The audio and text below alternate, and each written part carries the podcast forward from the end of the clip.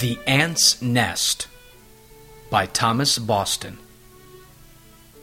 Never did any sin appear in the life of the vilest wretch who ever lived, but look into your own corrupt nature, and there you may see the seed and root, that sin, and every other sin. There is atheism, idolatry, blasphemy, murder, adultery, and whatever is vile in your heart.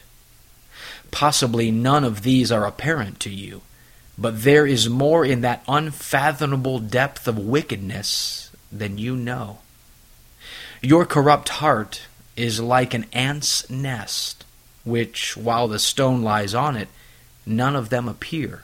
But take off the stone and stir them up but with a straw, and you will see what a swarm is there, and how lively they are.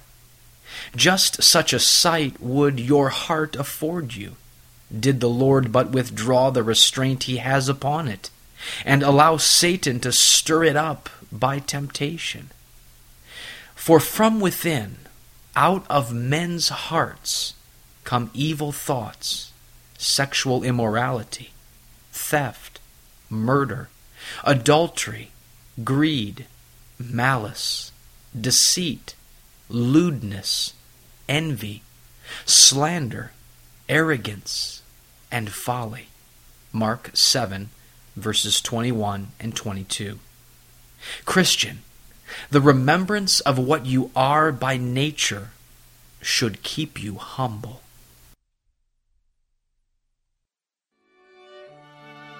This Puritan devotional has been brought to you by Grace Gems, a treasury of ageless sovereign grace writings. Please visit our website at www.gracegems.org, where you can browse and freely download thousands of choice books, sermons, and quotes, along with select audio messages. No donations accepted. Thank you.